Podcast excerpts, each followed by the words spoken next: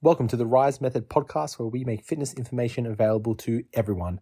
I'm Steve. Let's jump in. So, before we get started with this podcast, just for some context, this audio is actually from a live video that was broadcast to our Facebook group. So, there might be some awkward pauses and times where we're waiting for questions. So, um, if you want to go actually watch that video, you can head on over to our Facebook community group. So, just type in Rise Method Community Hub and you can actually watch the live video as it comes out, uh, or you can just tune in and listen to it now. Enjoy. Hey folks, Steve here and welcome to this very special live question answer where I'll be able to answer any of your questions live. So look, I'll be here for the next half an hour. If you are watching live, give me a thumbs up. You can leave a comment down below. I'll be able to see it. And if you're watching the recording, again, you give a thumbs up, you can ask a question. I'll be able to give you an answer. And the way it's going to work is going to start off by answering a question that was brought up in the members app, in the Rise members app about what program to follow and ultimately the difference between those programs, which are straight sets versus circuits, and what would be best for fat loss. So we're going to break that down, provide a little bit of rationale as which one might be better and which one might have some limitations. If you don't watch the entire live video here, the short answer is it doesn't matter too much as long as you follow a program that you enjoy. So that could be a program that is on the Rise Method app, could be a program that's found in the Vault where our members have access to a digital vault. It's really cool. Training programs, meal plans in there. There's spreadsheet versions of those. We have eight ebooks that we put together. We have four recipe books and four different courses to complete as well. So lots of digital content for our members as well in the Vault. If you're not sure where the Vault is, uh, you can find it in the general thread. You can also find it in an email or you just message me in the app and I'll send you a link to the Vault. It's really cool. Now, uh, that's the short answer is it doesn't matter too much. You can follow the training program on the app, training program on a spreadsheet, or a training program that you've been following for years. Maybe one that you could do at home. Maybe you've got a home gym like I do here and it's one that you enjoy. Uh, or maybe it's another one that you find online. Totally cool, totally fine as long as it's something that you enjoy. That's probably really great for fat loss. So we're going to break down uh, a bit of a rationale, a little bit of explainer, try and understand the difference between those two approaches to training and what might be best for fat loss. Very key word, fat loss. Now, any times if you have any questions, of course, you can leave a comment down below. I'd love if you just give me a like on this video just to help with the old algorithm. Sometimes these videos don't get a really big reach, and I'd love for them to help as many people as we can. So, talk about it. What's best for fat loss, straight sets or circuits? So we know we're talking about straight sets is something like that's similar to the muscle up program. You know, there might be four, five, six exercises and there might be three sets per exercise. Straight sets, you do a set you then move on to the next set, the next set, and you move on to the next exercise, complete set, set, set. Versus a circuit where uh, commonly it's you know three or four exercises, it could even be two exercises. Some people call it a superset, kind of similar to a circuit where you might have three, two, three, four, five exercises back to back, and you would do, you know, a certain amount of reps or a, time based on that exercise, and you rotate through those exercises. And this is common in maybe group fitness classes, maybe a circuit based training, maybe a boot camp, circuit-based training, group exercise, circuit-based training. And it does its rounds where it, it, feels great because, you know, releasing the endorphins, you get sweaty. If you feel hot and sweaty, you have the feeling that, you know, you're burning something, you're burning off the fat, you're achieving something. And ultimately, that's what we want when we're training some exercise is exertainment, you know, it's, it's training for entertainment purposes. So we want to feel good about it. We want to feel hot. We want to feel sweaty. We want to feel that pump. We want to feel that burn. So circuits can have its place and they're really great for condensed training where you can get similar volumes, maybe an hour worth of training compressed into, you know, 10 or 20 minutes. So in terms of time, it can be really great to do a circuit. Um, it can work in its, in a certain regard. Whereas straight sets can have its benefits because you are focusing on one thing at a time. You know, you're focusing on that, that exercise, that set, that individual rep. So that can create a really powerful stimulus for muscle growth. And muscle growth is the other side of the equation when we're looking at body composition. We're looking at muscle mass versus body fats and a few other components in there, you know, bone mineral density and skin and hair type stuff. But we're mainly concerned about body fat and muscle mass. So when we're doing straight sets, we can focus really intently on, you know, the pecs or the triceps or the squat or getting the most out of the squat. You know, how much can I squat? What's the, the, the most effort I can, can create with that squat to get the most stimulus for muscle growth? So when we compare approaches to training like circuit-based training or straight sets, there are some limitations and some benefits to both. So let's rewind, let's backpedal here, and let's start with a few assumptions so that we know what we're talking about so we can come to a decision on what might be best for fat loss. So the first assumption that we need to make and appreciate is that when we are trying to lose weight, when we're trying to decrease our body mass, we need to be in an energy deficit. And that means that we are consuming less energy than we expend. And what happens is if I need more energy than I'm actually putting into my mouth and consuming, I'm going to break down tissues in my body to use as energy. Okay, so that's predominantly body fat, but could also be muscle mass, can be some bone mineral density. It could be, you know, slowing down of the production of things like hair and skin and, wound healing and tissue recovery and that type of stuff. So I, I break down all these other tissues so that I can use it as energy to do life, you know, talking right now and moving my hands and doing those types of things. So that's the first assumption is that we need to be in an energy deficit. Now, the two sides of the energy deficit is energy in, the food that we consume, and the energy out. The energy out, I described some things like moving my hands and moving my mouth. But there's a few other components that make up our energy expenditure. And we call this the metabolism.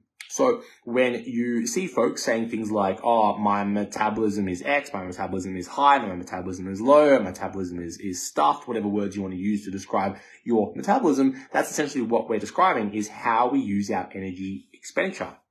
Now, there's four categories that user, that our energy expenditure lies in. And when we're looking at a diet or an approach to dieting or a strategy that some folks would say, hey, this helps with weight loss, it should fit within one of these four areas that we can manipulate. Okay. I want you to think of it like you have $100 as a budget, $100 as a budget, and you can buy actions in your body to complete those tasks. Okay. You'll have $100. We can start by spending the bulk of our money, and that is about $70 or 70% of our energy expenditure goes towards a concept called the basal metabolic rate. And this is kind of like taxes. You know, we can't avoid um, paying our metabolic rate debt. We always need to pay that debt. And the metabolic rate encompasses everything we do to stay alive. So uh, that is for my eyes to work, my brain to work, my heart to pump, my lungs to pump, you know, for my bone growth to occur, my hair growth to occur, um, my muscle mass to grow and, and occur. So uh, basal metabolic rate is uh, essential. It's kind of like paying your taxes and takes up 70% of your energy expenditure. This is the energy expenditure you would need if you were laying in bed. Like, let's say you're in hospital right now and you're laying in bed. That is the energy expenditure you would use just to stay alive. Okay. So we can't avoid that. Now, a lot of that is due to genetic factors. So if I am tall, you know, I'm 183 centimeters, six foot, and I'm about 100 kilos, so there's a lot of mass to me. So I require a lot of energy just to live. Whereas you might be watching this and you are, you know, 150 centimeters and you're 50 kilos, much smaller than me. So you may require less in terms of the basal metabolic rate. So it's about 70% of our energy expenditure. Now, that leaves us 30% or $30 left. Where does that go to? Firstly, we pay $15 or 15% to our non-exercise activity thermogenesis. Thermogenesis is a fancy word of creating heat. So that 15% goes to movements like what I'm doing now. I'm talking with my hands. I'm moving my mouth. You know, if I was walking around and doing chores around the house or getting out of bed and doing stuff. So that's non-exercise activities. So exercise that activities that are non-exercise in nature. That's about 15%. It's a really large portion. We've got 70% basal metabolic rate, 15% is our non-exercise activity thermogenesis. So we're paying for some movement there. We've got $15 left or 15% left. $10 goes towards paying for the food to be digested in our guts. So different macros require different amounts of energy just to break them down, depending on the complexities. So protein being the most complex, you know, if my hands right now were kind of like a protein, you know, really complex and mixed together. It takes a lot of energy to break down the protein and then use that as energy. Whereas carbohydrate, a little bit less complicated. You know, I can break down a little easier. Add fats, really easy to break down. Doesn't require much of a transactional cost. So this is why high protein diets uh, work well because it takes a lot of energy just to break them down. It's also why you feel lethargic if you have a big protein meal. You know, if you go to like a Korean barbecue joint and you have a really large meat steak type dish, uh, you can feel really lethargic because it takes lots of energy to break down that food. So you're getting tired. You're actually expending energy to break that down. Okay. So that's about $10 worth of energy. Now, what's left? $5, 5%. Where does that go to? That goes to our EAT, our exercise activity thermogenesis. So the heat that's created when we exercise. So what that means is that us doing formal exercise takes up a very small portion of our total energy expenditure, about 5%. And for me, if I have about 3,000 calories for my maintenance calories, that 5% uh, equates to, you know, 150 calories. Very small amount, if my math is right.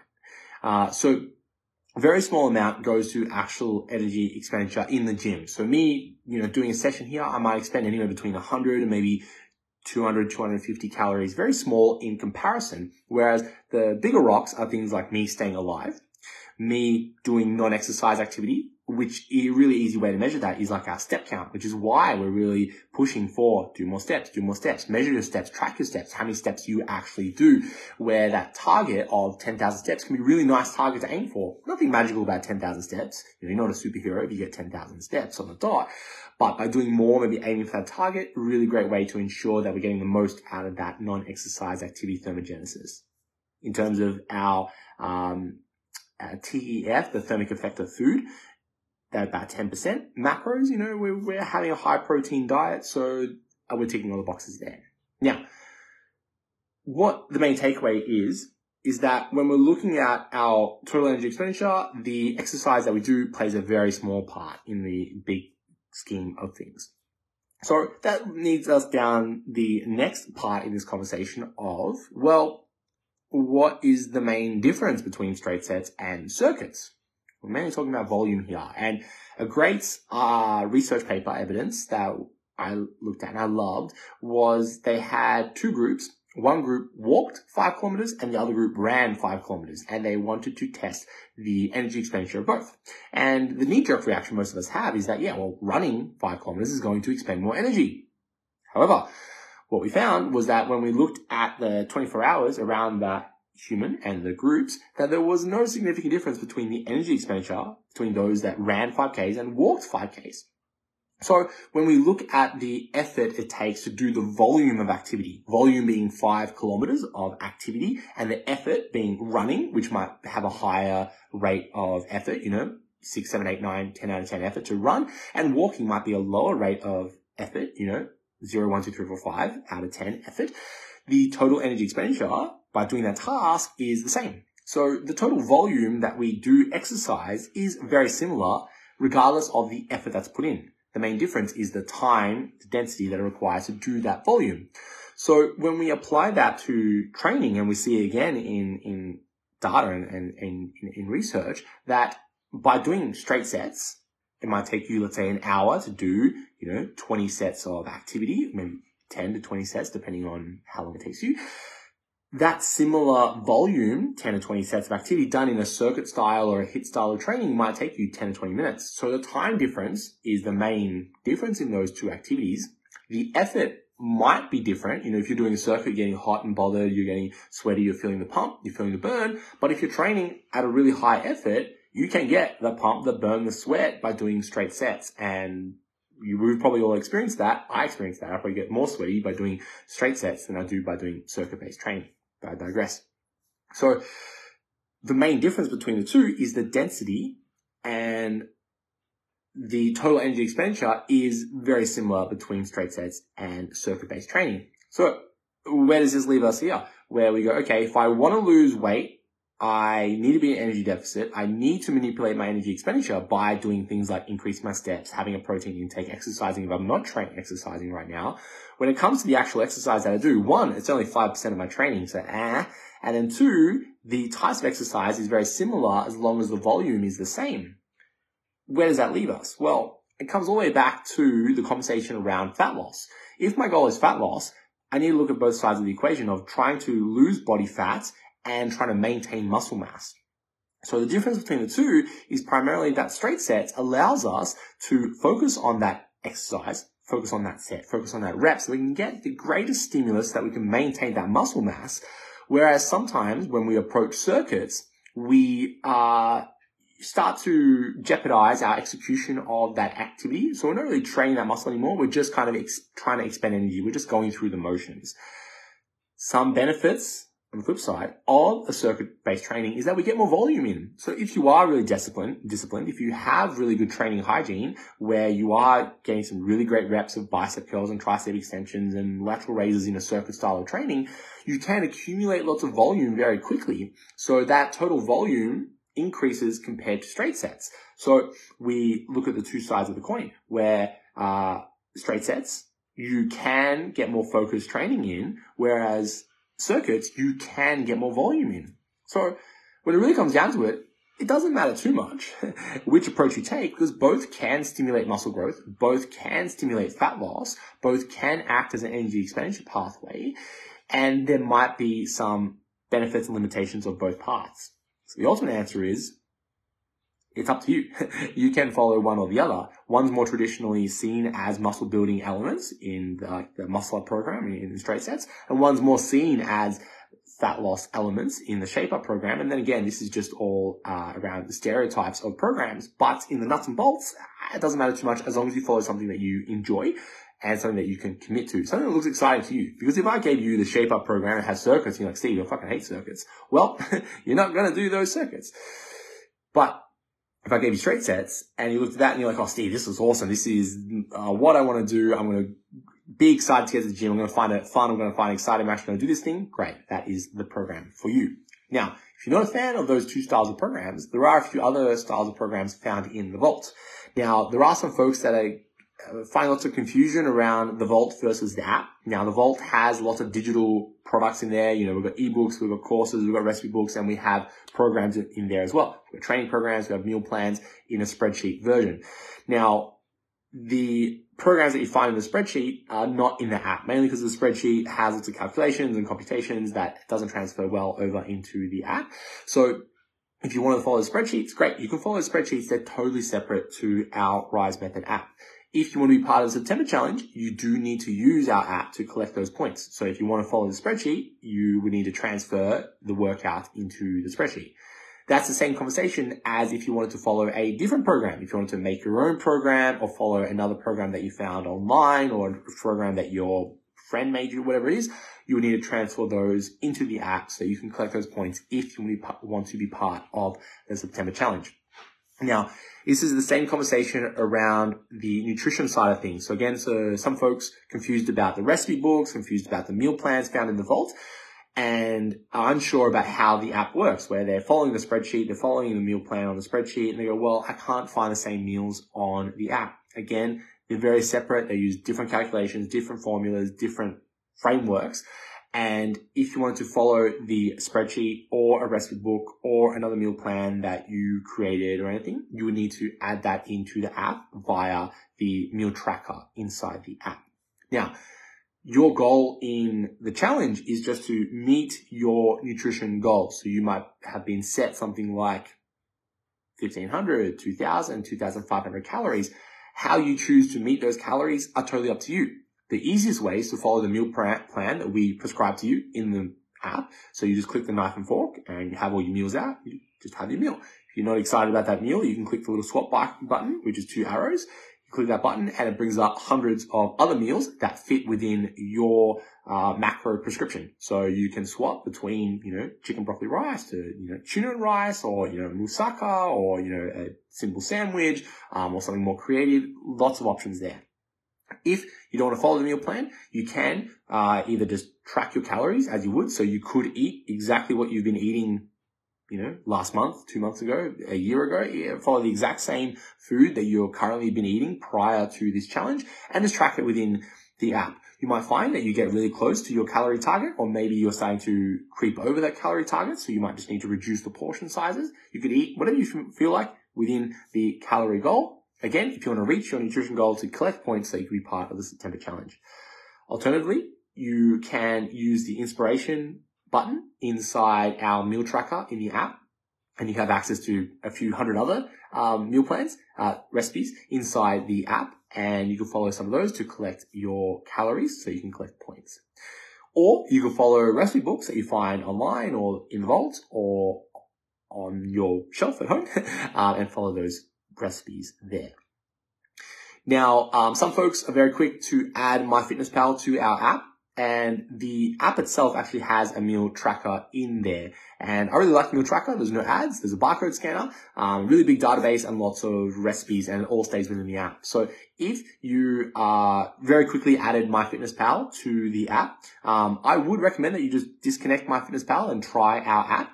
Uh, if you disconnect MyFitnessPal for the, the tech folk out there, it remembers the cache of the MyFitnessPal. So when you open up the meal tracker inside our app, it tries to send you to MyFitnessPal, even though you're disconnected.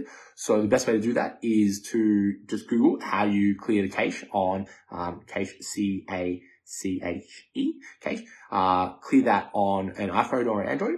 Um, or the easiest way is just to remove the our app and re- remove the MyFitnessPal app. Just remove those apps from your phone uh, and then install them again. And you'll probably find that the app now sends you to our meal tracker rather than to MyFitnessPal. But if you don't like our meal tracker, no stress, no dramas. Uh, you can use MyFitnessPal. If it's connected to our app, it sends all the information over and you can collect your calories and reach your nutrition goals so you can collect points. But whew, I digress. I hope you found this video helpful, but I would now like to pass it on to you guys. If you have any questions, queries, daft points uh, for me, I would love to help you out. I see that Catherine says hi and Jody says hi. Hi, you back. We have a few folks watching live now, and I would love to give you an answer. So, you have any questions about the challenge, questions about our app, questions about training, nutrition, health, anything in between, I'd love to give you an answer. I'll be here for the next 10 minutes or so. Uh, so we can hang around, we can chat, and uh, I'll leave it to you guys. Colleen asks, do I have to eat all my allocated meals if I'm full or finish every last bite? Well, good question. Um, no, you shouldn't be, shouldn't be needing to, you know, stuff your face or to uh, overeat or anything like that. Now, um, what we can do is manipulate the total uh, volume of food. So, you know, we compare something like, um, you know, a kilo of watermelon might have the same calories as like a slice of pizza. If I ate a kilo of watermelon, I'll be pretty full. I'd be pretty, that's like having like lunch, you know, I'll be completely stuffed. But if I had a slice pizza, I'd probably have the entire pizza. So it's all really a balance of volume of food. Now, some of our meals are really voluminous in nature. You know, they're generally dieting meals where we're, we're trying to help you feel full. So, uh, no, you don't need to finish your plate if you don't want to. Um, probably best that you try to track your calorie intake the best you can, where if you were uh, having half a serve, maybe you would need to just uh, modify the meal so that you were tracking your calories more appropriately. Because what you really want is if your calorie goal was, let's say, where we set it at, Colleen, let's say 1700 or 1600 that we set at, if you were only eating 1200 calories and you face other side effects or other challenges, you might find that instead of looking elsewhere, we, we, we know where the problem is right? So if you were, your goal was 1600 calories, you're only eating 1200 calories and you say, Steve, I'm really tired, I'm really lethargic, I'm, you know, wanting to binge eat, I, I, I can't train hard, I'm not seeing results. We go, okay, you're already at energy deficit. You're not even consuming that. You're now at like say a thousand calorie deficit or a 30, 40% deficit. Okay. That is probably the area we want to focus on is trying to actually increase your energy intake so that we resolve some of the side effects of extreme dieting. We are able to have some energy to get you into the gym to train hard, work hard, and that might lead to greater results. So, uh, the answer is no, you don't need to stuff your face. You don't need to, you know, finish every last bite, but it's best to track your calories the best you can. Um, Karen says, will you be adding some low calorie meals to the recipes eventually? Uh, yeah, there are some low calorie meals in the inspiration tab. Um, so if you were to either one, click the plus, click menu, go to inspiration, you can find some low calorie meals there. Or inside the meal plan, if you filter, which I'm pretty sure Karen, you found that filter button, you can filter out, uh, different calorie ranges um, and also into like things like snacks uh, and find smaller calorie meals. Uh, Wendy says plantain bowls tonight. Loving the prawn and mango recipe. Meals are very generous. They are very generous. Um, and that again, similar to what I was saying with Colleen, that's by nature. We're trying to have you uh, feel satisfied, feel satiated with your food, so that you're less likely to, uh, you know, resort to previous habits like, uh, you know, that bowl of ice cream, that, that chocolate after dinner, that sweet. Because I've been there where we've been on a diet and you look at the food that you've been given and you're like, what, what, what is this? Uh, and least you're being hungry. When you're hungry, you're more likely to over consume. So, uh, we design meal plans that you're not starving and, uh, well, hopefully makes it easy to, to get the change that you want. Jody's having chicken couscous salad for dinner. Uh, lovely meal. Love that. And Catherine says, I had salmon patties tonight. Quite yummy. Over on protein today. And that's fine. I think being a little bit over on protein is great. It can help us to feel full. Um, and also is a net win because uh, when we have lots of protein, we end up expending more energy and helps us with this dieting process. Great. So Awesome questions. I love it. Um, look, I'll be here for the next five minutes or so. So if you had any follow-up questions to those types of things, I'd love to help you out. If you have any other questions related to nutrition or training or anything in between, I'd love to help you out. Um, yeah, look, there's lots of discussions already on the, the Rise Method app lots of group discussions and lots of uh, one-on-one chats with you guys. So I love the one-on-one chats where I'm able to to really help you out.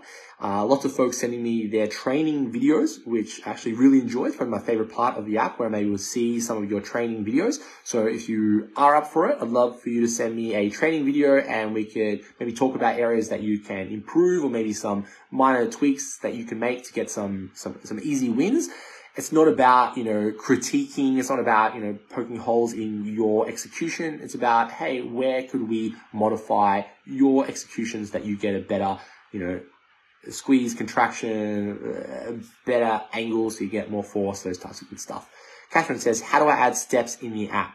So, uh, steps is linked directly to, uh, smart watches, smart devices. So at the moment we don't have um, manually adding step counts yet. Uh, so you would need to add an activity tracker like um, Apple Watch, Fitbit, Garmin, something similar to that.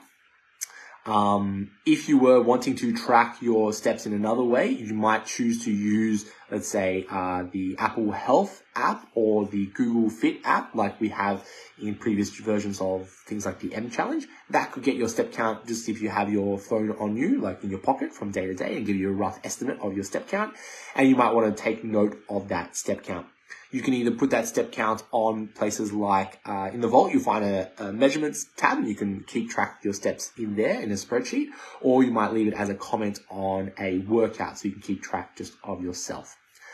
Karen says, so when I add different exercises to your training program, it doesn't save it for next time. Yes, unfortunately, it, it doesn't save uh, the the workout re- repeatability, meaning that if you were to add uh, to lower one that you did a set of ab crunches at the end or something, uh, it won't repeat that to lower one. Uh, and that's just a networking thing because we have the base program, lower one, and you access base, uh, lower one, and then you write that you did uh, sit, uh, sit up, but that doesn't copy it onto your server. It stays on our server if you're following onto the tech world.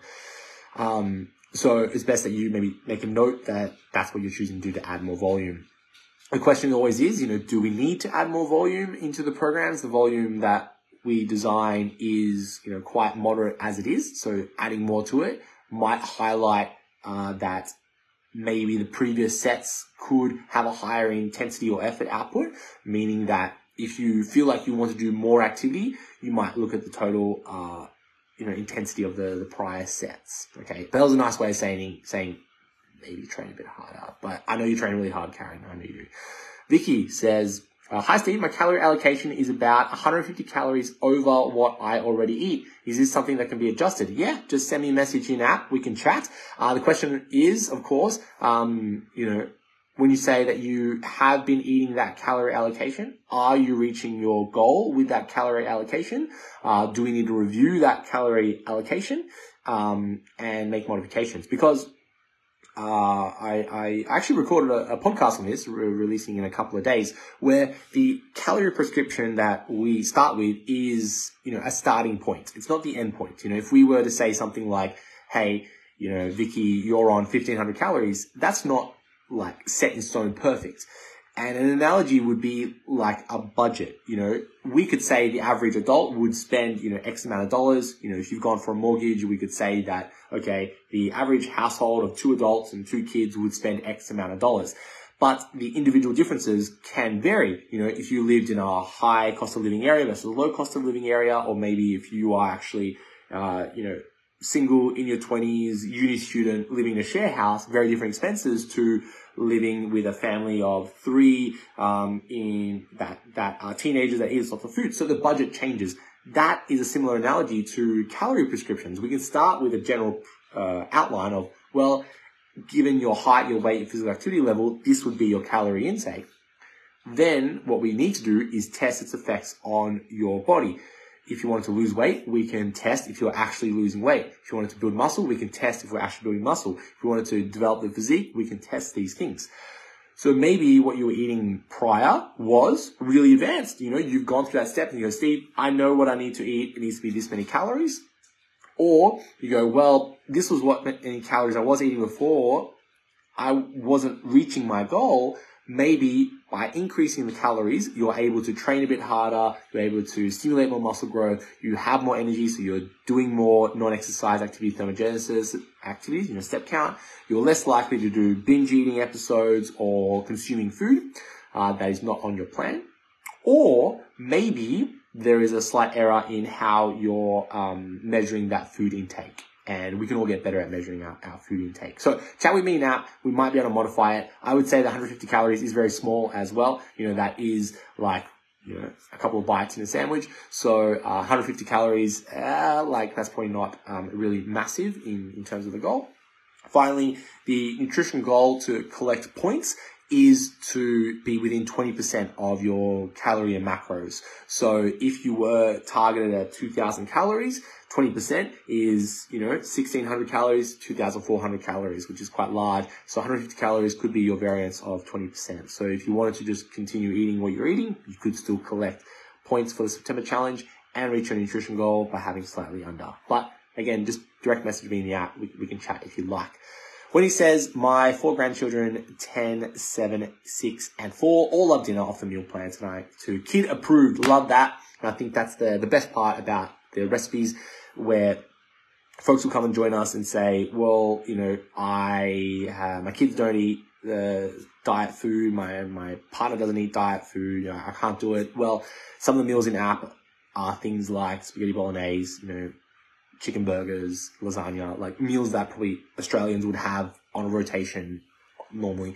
Um, and you can have those meals still. Like if you have meals that you enjoy with your family, you know, Sunday roast, Monday spaghetti night, Taco Tuesday, whatever it is, you can still have those meals. Just track those calories in the app and you can stick within your nutrition goal. Great, happy days. You're not even on a diet. You're just portioning it slightly differently. But I digress. I'm going to wrap it up. I'm going to go have my spaghetti bolognese. I hope you found this video helpful. There, I'll probably turn it into a podcast. You can listen to it again. It just won't be as visual, or you can watch it again straight after this live video. Again, I would highly recommend just message me directly in the app. We can chat. Um, I am aiming to respond to you very quickly.